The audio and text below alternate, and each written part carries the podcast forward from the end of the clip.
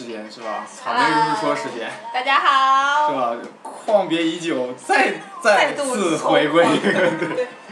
嗯，呃，这这次这次再次回归啊，这这，我觉得我觉得咱们这个再次回归这个都不能再再再再用这个这个题目了，是吧？对呀，我们已经回过很多次了。对啊，至至少至少两次了，已经。对呀。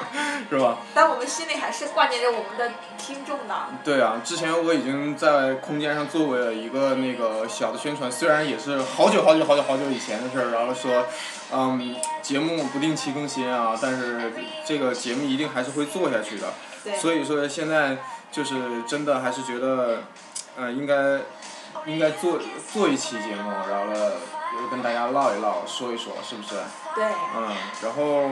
之后呢，那个估计可能那个今天啊，对，今天我们这一期话题要聊一下，聊还继续聊一下电影是吧？要聊一下电影啊，然后之后完了，然后之后呢，就这个估计可能经常看电影的人听到现在就我们今天一开头放的这个音乐，就应该知道我们现在今天上来第一个要说的电影是什么了，是吧？对呀。然后。五十度灰。对呀，这部片子也是大脸猫同学异常喜爱的一部片子，是不是？好。这个并不代表我的我的取向问题。我觉得我们在这个电节目节目里头聊这个不好，是不是？我们直接换下一个话题吧，聊下一个电影。哦。那个。今天我们主要是想聊一聊那些只存在于我们的硬盘里，广电是绝对不会同意播出去的电影，对不对？对对对，哎，那说说到五十度灰，我倒是想到那个当时当时那个广电还给确实安排档期了。当时确实是安排档期了，那个有定档了，然后完了说，当时我看到那个消息的时候，我首先第一反应是那个文化部脑子已经抽筋了，你知道吧？为什么会给这部片子定档？呃，然后了，并且还比较欣喜的就是，哎，我竟然可以在电影院看到。这种电影，我觉得这个是中国这个影院院线这个电影选择的是一个一个对一个一个一个小的一个开始。对。啊，我觉得以后可能会有陆续一些，就是可能在以前看来不会太可能在大陆播的电影，可能要开始陆续的可能要进来了。对。我觉得这是一个好事儿，对于影迷而言这是一个好事儿。然后，但是结果结果结果结果，这部片子在临上映 上映那个它固定规定档期上映前。第一天，然后之后完了，突然间就宣布撤线了，直接紧急下线了。对，紧急下线了，整部片子就是完全没有消息了。所以完了，我刚刚看那消息的时候，我也我觉得很也很不意外，你知道吧？我觉得合乎情理。我觉得也是吧？不应该出现在排档期里，是吧？对对对对，我觉得它出现是一个很奇怪的事情。然后我估计可能也可能是一些失误啊，但是什么的，反正但是总之这部片子到后来出了高清，也是就下下来就让人看了看了看了，然后感觉。电影的前半部分的那个节奏把握啊，还有包括对一些就是，它电影它那个小说它，因为本身五十度灰小说是一部那个色情小说嘛，是成人小说，所以说它那个对一些成人细那个成人那个 S M 的它那个有一些细节的一些把握和它那个整个剧情的节奏处理的特别的好，但是结果到过了电影中中程了之后，完了那个它到中半程之后，它那个结果，那个剧情它那个节奏突然就乱套了，好像就是。整个电影就是，就是好像就是为了表现他那个小说里面那种 S M 的场景，然后而 S M 就那样，然后之后所以到后面就是，导致就是剧情没有什么逻辑，然后并且一直到最后完了女主角就是转身一走的时候，就给我感觉他那个剧情铺垫哈，就是他生气那一段就是，就像那个哎前一阵子那个是什么啊？对，就是那个豆瓣评分都已经达到二点几分那个那个那个《何以笙箫默》啊，就就那个片子，那个片子。就就像那个片子一样，就是不知道为什么，然后了主人公就怒了，然后不知道为什么主人公就哭了，然后不知道为什么两个人就打起来了，就就就就像就像那就像那那种那种感觉，就是不知道为什么突然然后两人就就就就翻脸了，就那样。所以说就是它有一些逻辑的地方吧，剧情的逻辑它有点欠考虑，我觉得剧情应该更深的去挖挖掘一下那种东西，因为它本身它那部小说只不过是想。记住，S M 只不过是一个噱噱头，它只不过想体现的是一种人性和一些一种就是从小遭受一种创伤和一种爱情之间，然后呢那个相互包容啊那种那那种状态，他想表达这个东西，但是结果电影没有很好的就是说给他给他这个表达出来。我觉得这个电影呢，主要讲主要讲的就是，大家是不是听完老草莓一段叙述，根本不知道这个电影到底是讲是什么？其实这个电影由我来说吧。这个电影讲的是一个纯情的少女，在应聘的过程中看被一个高富帅的大总裁无意间 看上了，两人一对眼就产生某种心有灵犀的冲动，对不对？典型的霸道总裁爱上我的那那那个那个节奏就是娶我吧，霸道总裁，就是那种一女屌丝一夜之间跨入豪门，然后成为了那种万人景仰的那种啊。对。就是，我觉得啊，他跟总裁的就是初次相遇开始，就注定了两人之后的一系列浪漫的行为啊。嗯但是这个总裁呢，有一个特别怪的癖好，必须要让那个女主角就是有那个小抖小抖 M 啊那种感觉。对，这这个我觉得你说太多了吧？我觉得一个是看过的同学吧，就是可能觉得你没有必要说这么多。然后我成了剧情了，对啊然后剧情的是吧？对啊，然后了之后没看过的人嘛，你这你这典型的剧透，你知道你这最讨厌的人。这部片子的看点不在于剧透，在于其中精彩的一些描写，比如说特别浪漫的那种爱情啊，就是男男总裁本身就是一种浪漫了，对我来说。对，尤其是他打开他的那个衣橱是吧？那个那个衬衫、皮鞋是吧？那个西装，然后了他的那个小那叫什么 playroom 嘛是吧？哦，非常的好。切，所以，但但是其实这部片子，我个人觉得就是说它有可圈可点的地方，然后但是它的剧情确实是在后半程真的就是毁掉了，整部把整部片子毁掉了。前前半部分真的拍的很不错，很精彩，然后呢，他的那个剧情啊和两个人之间那个爱情的那个，就是那种一见钟情那种感觉，那种都都拍的特别不错，然后并且整个片子的那个电影的配乐啊也是很很不错的，他的那个我觉得那个他那个导演啊，就是他他他们后期在做音乐这一块儿，在选取电影配乐这一块儿还是比较下功夫的，我觉得很很不错的。不过五十路灰的话，对于那些就是，呃，比较喜欢这种浪漫呐、追求刺激的这种人啊，可以去看一看，也是值得不错的选择。它的后续剧情叫什么？五十度黑还是五十度瞎？对对，五十度黑，五十度黑。然后呢，第三部叫什么来着？我忘了。小编的眼已瞎，第第三部第三部第三部叫什么来着？叫五十度白吧。我忘了叫什么五十度灰五十度黑。然后呢，第三部它那个系列是准备是拍三部嘛？第三部我忘了，它那名儿都出来了，叫五十度什么玩意儿？五十度黄。嗯，对，反正但是它这个，他他这个，嗯，他他其实其实这个这个片子这就是一种文化差异。他的那个片子译名吧，其实英英文原版叫《Fifty Shades of Grey》嘛，Grey 然后是一个是灰色的意思，并且也是男主人公的那个他自己的名字。格雷嘛，格对，格雷。然后嗯他的这个其实 Fifty 那格个雷的五十道阴影。对对，其实可以。以是这么翻译。其实这是也是文章想那个，就是这个电影，其实它这个本身它这个英文原标题想表达的一种一个中心思想，但是结果不知道为什么国内就翻译成五十度灰，然后完了这个，这个就是反正你看中文标题你是不知道这个片子到底是讲什么的，就是这这这让我想起来，呃，那个叫什么来着？那个那个以前大热的那个片儿，是那个那个科幻片儿，然后就说那个哪 In？In My Eye In My Eye In I 啊，I see you，那个《阿凡达》。阿凡达嘛。对，《阿凡达》里面，《阿凡达》里头有一件那个特别经典的台词，也是整个贯穿始终，然后呢，就是一个就是对一个整个剧情一个就是核心的一个句子，就是 I see you 一个那个英文原版。我当时我记得当时我去电影院看的是国语配音版的，然后完了就是完了对女女主角对，然后完了不光是女主角，这个这个 I see you 这个电影整个在那个他们那个种族里头好多地方他们都出现了，就是他们经常就说 I see you 是其实是想表达的是一种是那个你在那心有个灵犀对心有灵犀什么啊啊对，最后眼相见，心相连，实际上是应该是这种、啊。对对对，就是那种感觉嘛。然后完了那个，结果在一个很浪漫场景，然后女主人公，然后了那个摸着男主人公的 那个脸，然后之后他说我看见你，然后完了我当时我在电影院我第一反应就是，那你又不瞎，是吧？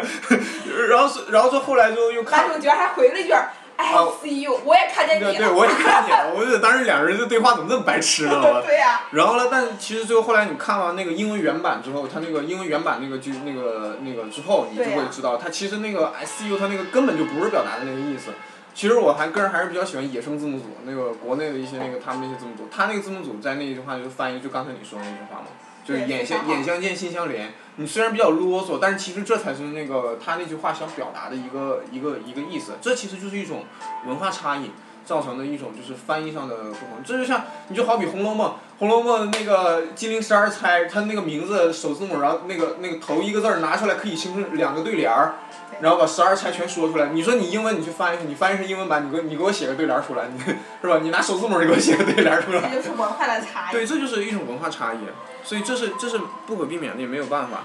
但我觉得总体来说，五十度灰的话，喜欢寻找刺激的话，可以去看看五十度灰，对吧？啊，对啊，那同样，我觉得，呃，我我觉得同样像这样的那个五十度灰这样的片子还有很多，例如像《欲望旅店》啊，然后完了什么韩国有好多 B 级片儿这样的，那个。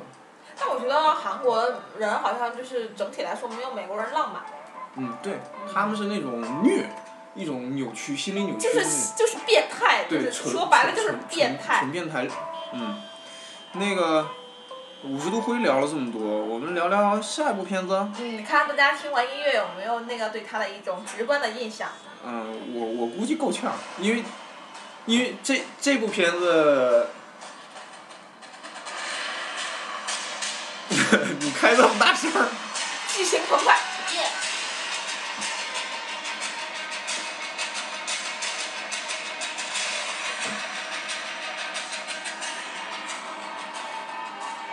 话话说话说话说放到这段背景乐的时候，你看过这个片子之后，你你能知道这个片子这个这段背景乐出自在哪儿吗？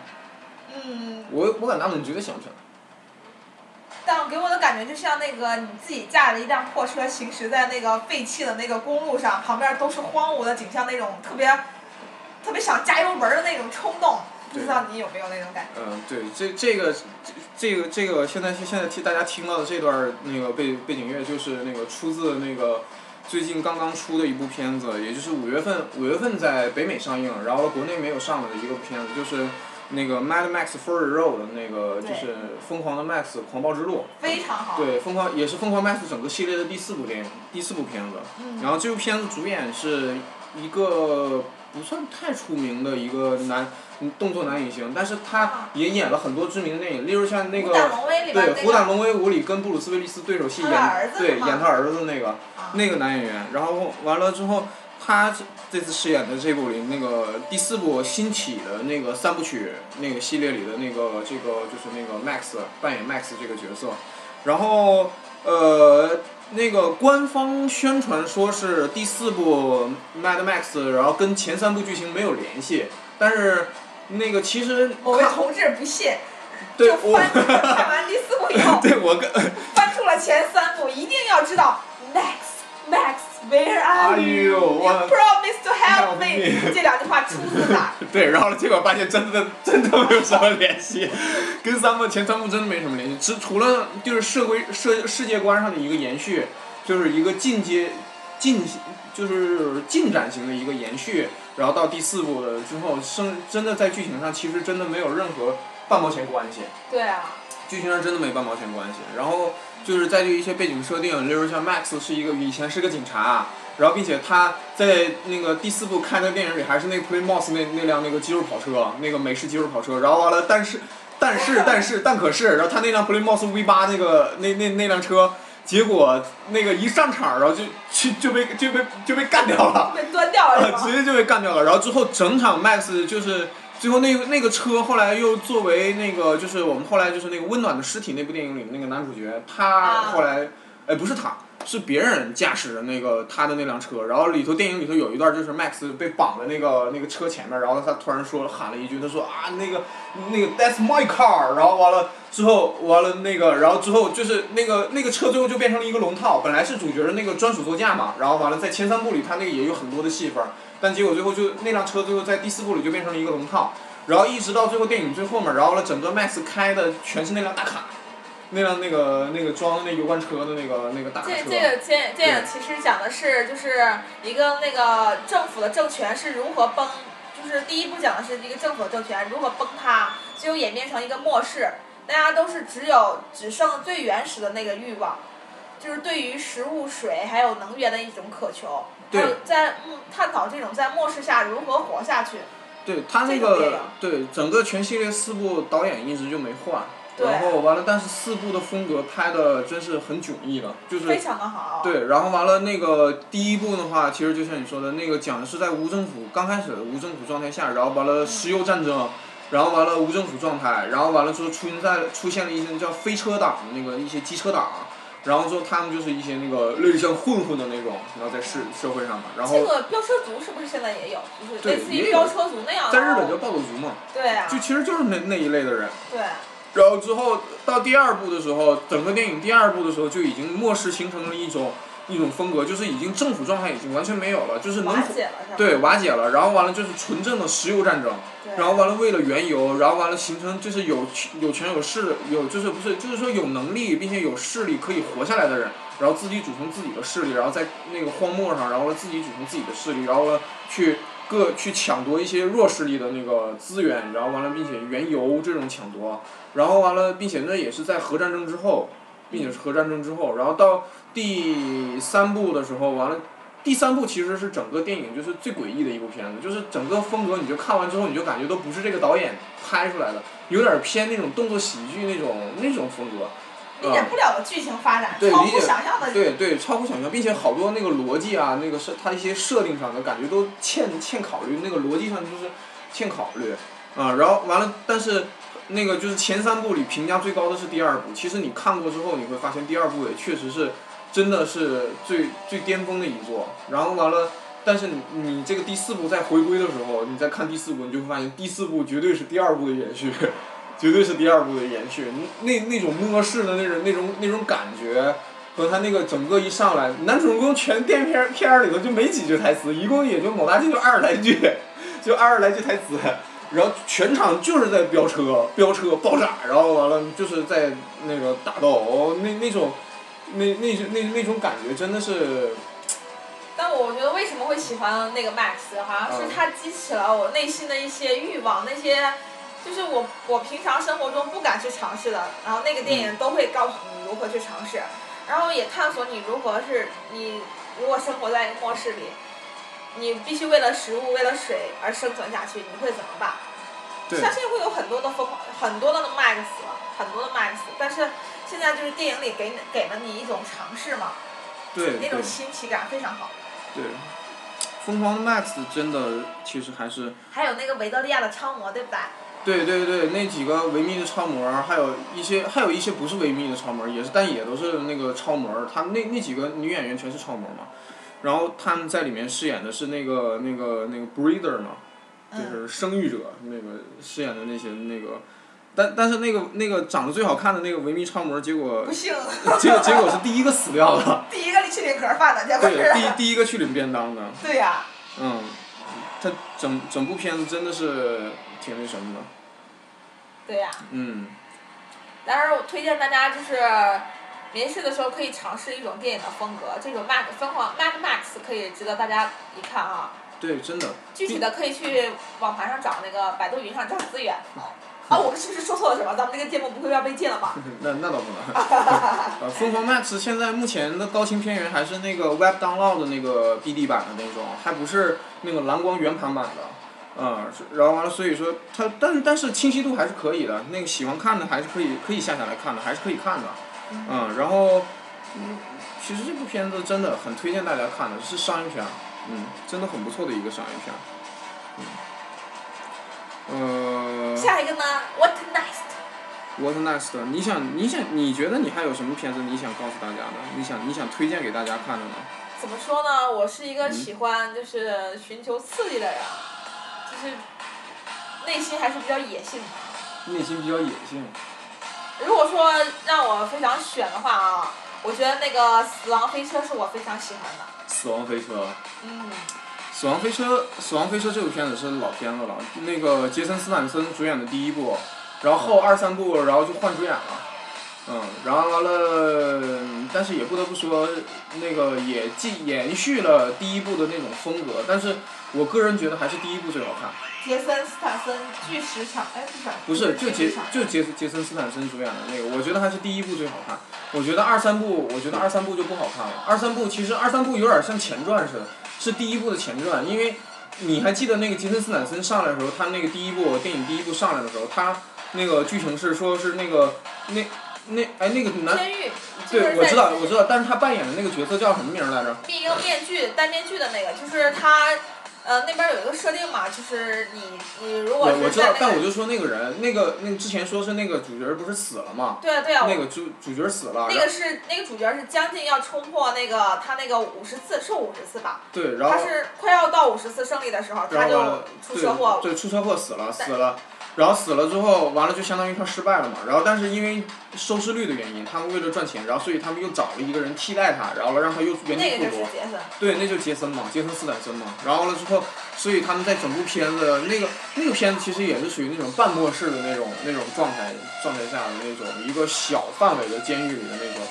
他整部片子也是就是爆炸，然后完了那个那个血腥，然后完了之后枪械，然后完了之后和那个飞车飙车，就是完全充斥着那种男性荷尔蒙的那个一一部片子。其实你你看那那里面的片子，每一个角色其实都很有个性的，嗯。我也喜欢这种飙车飙车族的电影。对，但其实你仔细看的话，美国一旦拍这样的片子的时候，它里面绝对不会少一辆肌肉那个肌肉跑车。男主人公一般都开的都是肌肉跑，美纯美式的肌肉跑。就像《速度激情》里那个男主开的那个自跑似的速啊。速度激情里头，那个文迪塞尔开的最多的是那个道奇的 Charger 或者是 Challenger 这这两个这两款车，然后完了之后，那个那个谁，那个麦疯狂 Max 里开的是 Primos，然后完了之后，那个那个什么那个那个极品飞车里面男主人公开的是那个那个就是那个那个就是福特 Mustang，那个就是那个那个那个就是福特野马，然后了之后死亡飞车里头其实也是福特野马，是改装后的那个那种福特野马。然后你包括还有像以前的那个极速追杀，然后完了还有好多片子里头，它基本上全都是福特野马。福特野马这部片，这个车在电影里暴露的那个曝光率太高了，这个肌肉跑车。所以，但是其实你你你感觉，其实像这样的片子，其实还是有一辆肌肉跑肌肉跑车还是比较适，肌肉男配肌肉跑标配嘛。对啊，但是如果说你要是说配一个那种那个，那种那种那种日式的那种日产的那种跑车，或者是那种那个超跑那样的，那样不符合他对，感觉不属于那种不属于那种风格，对啊，对吧？还有一个就是对《罪恶之城》，你看过啊？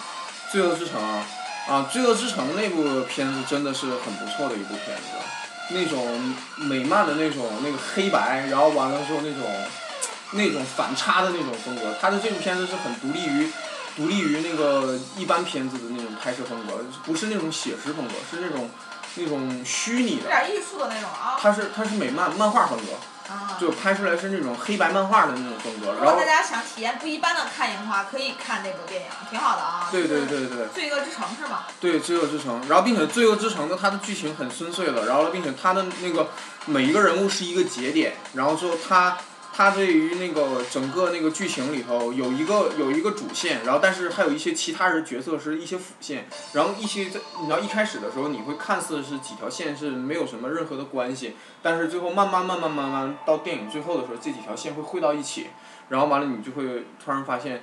其实就是《罪恶之城》那部片子，就是明显就是反映人性和底端，就是说，你没有什么什么所谓的真正的正义，什么叫什么叫正义，什么叫善，什么叫恶，就是那种状态，就是你根本就是没有，就是所谓的所谓的善恶，其实里面的警察其实不比那些那个混混们更那个什么，是吧？自古黑白是一家嘛，对，其实真的就是那部片子，那部片子里面就是，反映了更多人性啊之类的问题啊。对对对对对对对。就挺值得一看的啊。挺值得一看。然后，并且它里面的那种暴力写实风格啊，那个 对于喜欢那种就是喜爱那种暴力电影的和那个就是那种那个那种就是那种美式的那种暴力的那种，我觉得这个片子真的很值得一一看，很很值得推荐的一部片子。并且这部片子现在也出了第二部了。也出，哎，是第二部还是第三部？我记不清了，反正是最新出了一部，我记得忘了。叫《蛇蝎美人》嘛。啊，对，嗯我也看完了嗯，啊。蛇蝎美人，对嗯我我记不清是第二部还是第三部了，但反正这个是一个系列嘛，这个也是一个系列，大家可以翻出来找一找，叫《Sin City》，但是那第一部是老片子了，可能这个片源可能要想找的话，可能得费点劲，因为我以前找过，然后呢费了好半天劲，然后好多网站上的那个资源都已经已经挂掉了，基本上，就那样。哎呀，说了这么多那个特别狂暴的呀对什么的，咱们来说一个比较恐怖点儿的，比较有有点儿那个悬疑点儿的。对，悬疑点的片子，悬疑点片子，你觉得什么片子你想推荐给大家？我觉得如果悬疑的话，首推日式。那种日式的、嗯日式的话，就属于有点走心理战的啊，对，例如像什么白雪公主杀人事件啊，这种啊。嗯，对，那个，然后还有什么什么什么 X 先生什么什么档案什么我忘了，啊但反正就是日本的这种这种片子比较多。但美国的话，就是汉尼拔之类啊，就比较经典了，对吧？对对对，像汉尼拔那种，嗯，但其实今天相推荐的话，这部片子其实大部分人应该都看过，因为这部片子是名气很高的一部日日本的一个悬疑片，它叫《告白》。对。嗯，并且这部片子之前我在我的空间上我也推荐过这部片子，日本的这个日剧《告白》，但是很多人说对日剧无爱啊什么各，但是其实我觉得你无爱与有爱无爱，我觉得我觉得片子这个东西，它它这个文化，它这个是一个没有国艺艺术是没有国界对，是一种没有国界的东西对。我觉得你应该就是，我觉得对于那些像不愿意看什么日本日日剧啊什么那样的，我觉得你适当的应该找一个就是说对于评价比较高并且主比较主流的一部片子，你可以找出来作为一个切入点，你可以去感受一下他们那种就是不一样文化的人拍出来的这个东西，他们的那种思维逻辑和他们的那种想法。对。对，我觉得这是一种新的尝试和一种不同领域。就像你你喜欢吃薯片儿，但你天天总是去吃薯片儿，然后而别人一个愿意吃薯什么都愿意吃的人，他推荐你吃薯片儿，但你说你是薯片儿派的，你不吃薯片儿，那你你不觉得生活里头很单调乏味吗？是吧？对啊，其实应该去尝试。对。你讨厌一个国家，并不代表你要讨厌他们家他们国家所有的东西啊。对，很多东西其实还是应该应该以一种客观的、认可的眼神、眼光去看待。就文化本身就是属于有包容性啊，艺术本来就是那种无国界的嘛。对，但是你不得不说，像《告白》这样的片子，除了除了日本那个整个东南亚地区，再就是再就是韩国能拍出这样的片子。对。嗯，那别人也拍不出来这样片子。我第一次听这“告白”这名字，我就以为是男生要去女生告白啊，就那种感觉啊，就是小小恋人之间啊那种告白啊那种啊。结果是很让我出乎意料，是一个妈妈、一个母亲的一个自白，对吧？对，它其实是一种人性的告白，它它是一种人性的告白。电影其实讲的就是那个一个年轻女教师，她的孩子，然后完了之后。走上复仇之路的一个啊，为她的孩子走上复仇之路。对，为她孩子，她的孩子死了嘛，嗯、然后走向复仇之路，整个她调查整个事件，然后并且对这些孩子进行报复，对她的学生，然后但是其实她的这些学生也多多少少都存在着各种各样的心理心理的障碍，然后也体现了一种那个，就是说，他这个其实也体现了就是说是那个当下的。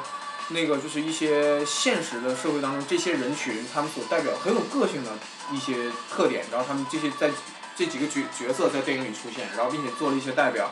你像那个整那个电影里头，他最后，嗯，其实每一个角色都代表了社会里的一种一种人一类人的一个缩影，然后并且然后在电影里头，然后通过这个女教师，然后把这些这所有的这些人他们这些心理的阴暗面，然后给它极端化，然后给它放大。最后就是变成了这部片子。你像最后那个电影里的那个那个最后的那个崩溃的那个小男孩儿，他的他就是一个极度的恋母癖嘛，嗯。他其实这个这个悲剧本不应该发生，对是因为法律的不健，法律啊有的时候啊，对对法律不维护弱者的话，弱者只能自强去，去自己为自己谋求一种所就是公平正义啊。对对，所以。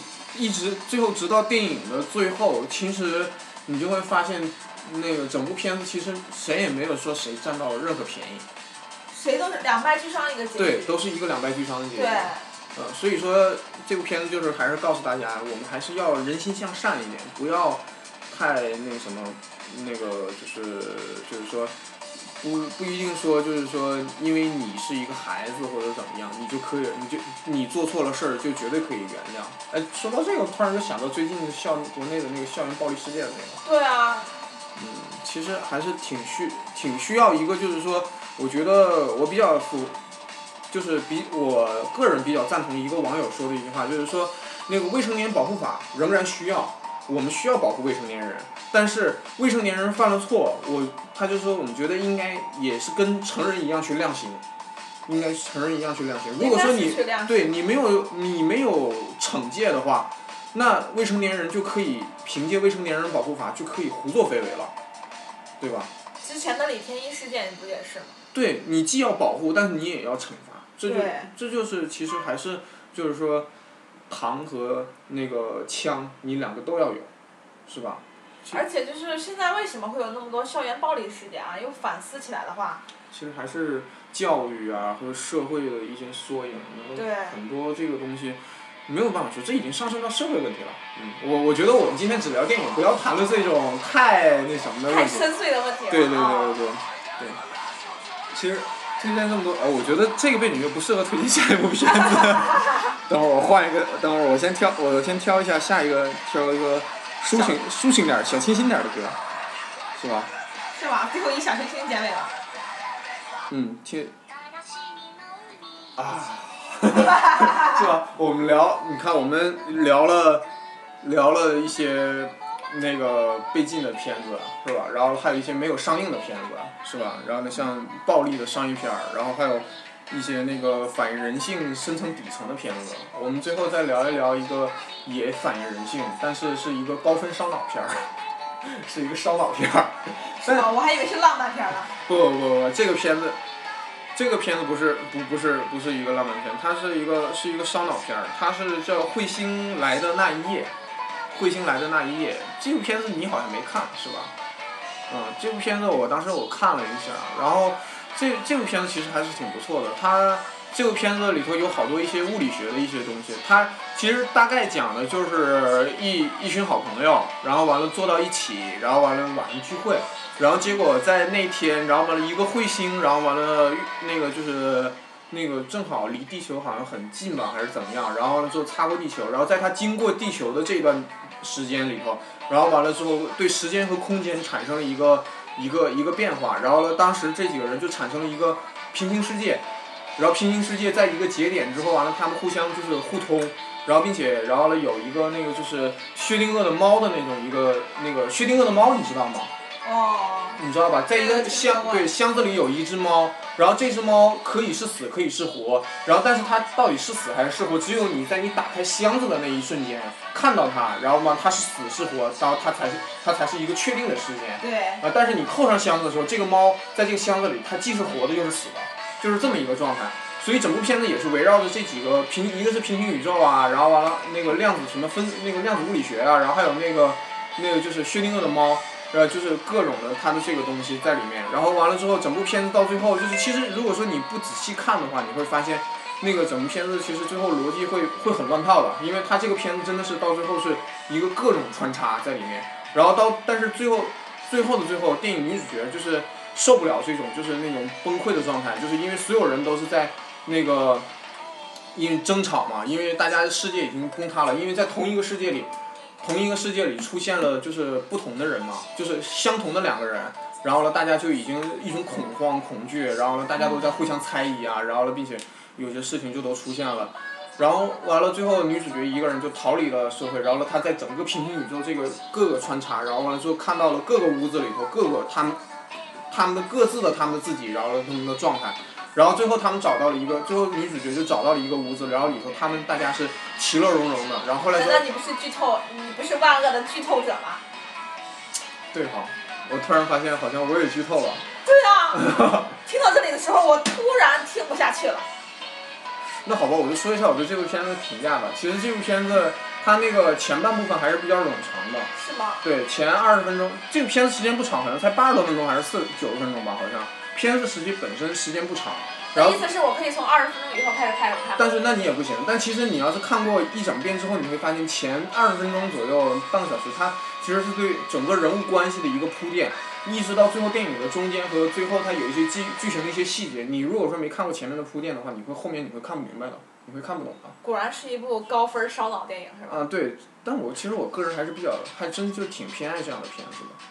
大家无聊的时候可以去看看，是吧？对对对对，这部片子，但是这部片子估计可能大家看了，大部分人可能会可能看起来比较枯燥，嗯。像这种电影，我一般打开两两秒，两分钟，两分钟之内我就判断这个片子我是不是应该看，然后我就锁，我就关掉那个右上角那个小叉叉。唉，你这个。我是没有老草莓这么有耐心的。你啊，对。那有一次老草莓自己看电，自己在召集全家人看电影。发现那个电影看到最后，就只有就只有他自己在看的时候，愤然的关掉了电视。啊，原来只有我自己在看吗？大家都在这刷手机，默默的刷手机。然后完了，并且那部片子还是评价很高的一部片，诺兰的那个《星际穿越》。你说你们谁都不看，那个片那部片子多好啊，那部片子。我我我很配合，我还算是非常坚忍的陪你看到了第十分钟，我实在是受不了了，我就开始刷手机。我旁边一看，叔叔阿姨他们已经早就开始刷起了手机，是吧？唉，唉，真是，唉。所以说，那个高智商者的那个路上总是孤独的，是吧？我不算高智商者，这个这个我没说你是高智商者，哦耶！好吧，我自作多情了，好吧，好吧，我自作多情了。耶！嗯，这个今天其实推荐想推荐大家就是这么六部片子，嗯，但是有一些片子呃肯定大家大部分都看过，然后还有一些片子我在多少之前在空间上也推荐过，所以说大家多多少少应该知道，但是。为什么我们今天又重新又推荐了一遍？然后呢，就因为这些片子真的还是很不错。如果说你没有看过的，我觉得还是建议大家去看一看。值得一看。对，很值得一看的片子。对，然后并且我觉得这些片子还是比较符合大众口味的。对。嗯，就可能里头就是告白和彗星来的那一夜可能比较小众一点，就是这个可能不能是大部分人都能接受。但是我觉得其他几个美式的那种商业片，我觉得还是，嗯，应该大部分人都是比较喜欢的。嗯，就是这种资源的话，大家可以去微博上搜一个那个资源，谁什么的资源，可以去在百度云里，然后那样下载来看。对对，现在基本上片子都在云盘上，大家都找个云盘，然后搜。草莓就有一个五十多 T 的一个三六零云盘，然后现在里面已经存了十五个、十七个 T 吧，已经十七个 T 的那个动画加电影，呃。我我是不会告诉你，老草莓是一个那个 宅男。我不算宅男。我宅，其实我我是宅，我宅。对，你是真宅。嗯，咱今天也今天也唠了很多，今天就差不多就到这里。然后完了，老草莓这一期更新完之后，完了下一期什么时候更新？呃，还并且聊什么话题，我不敢说。但是，我我呃，你说。要是有需要的话，可以留言哦。嗯，对，或者说大家想听什么类型的节目，然后可以。留言给我们是吧？然后完了，虽然可能基本上不会有什么人留言给我们，到时候还得我们自己去想，啊，但是真的就是说，还是那个希望大家能听一听，那个关注一下我们老草莓，我们不还是不定期更新啊，不定期更新，真的是不定期更新。下次再见喽。嗯，下次再见喽。拜拜。嗯，拜拜。这样的话，哎，我们放一首歌，然后作为结尾曲吧，然后呢，比较比较烂熟的一首歌。好的。嗯，我知道你肯定要选《速度激情》里边的歌。你为什么？为什么知道？我知道你肯定耶哒哒哒。你这么说，我偏就不选。那首歌哪儿去了？啊，放放一首，就是那个海龟先生的《男孩别哭》啊，是国语国国语歌。然后完了之后，我们今天。在这首歌的里头，然后完了之后就结束今天的节目，啊，然后希望大家以后继续收听我们的节目，拜拜。